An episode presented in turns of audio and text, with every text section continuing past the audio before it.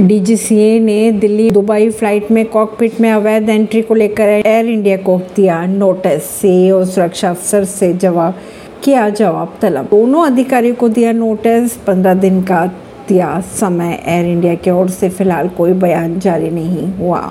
DGCA सत्ताईस फरवरी को Dubai Delhi flight में एक पायलट की ओर से महिला मित्र के कॉकपिट में लाने की घटना की सूचना समय पर नहीं देने के मामले में एयर इंडिया के सीईओ ने कारण बताओ नोटिस भेज दिया है। डीजीसीए ने एयर इंडिया के सुरक्षा रक्षा गुणवत्ता परिचालन प्रमुख हेनरी को भी नोटिस भेजा है। उड़ान के चालक दल के एक सदस्य ने डीजीसीए को शिकायत भी की थी कि पायलट ने अपने अपनी महिला मित्र को कॉकपिट में आने की अनुमति दी थी। दोनों अधिकारियों को जवाब देने के लिए पंद्रह दिन का समय दिया गया है। अगर बात करें एयर इंडिया की तो फिलहाल उनकी तरफ से कोई बयान सामने नहीं आ रहा है। डीजीसीए ने इसी महीने एयर इंडिया की पूरी होने तक चालक दल के सभी सदस्यों को रोस्टर से हटाने के निर्देश दिए हैं। ऐसी खबरों को जानने के लिए जुड़े रहिए जनता से रिश्ता पॉडकास्ट से। दिल्ली से।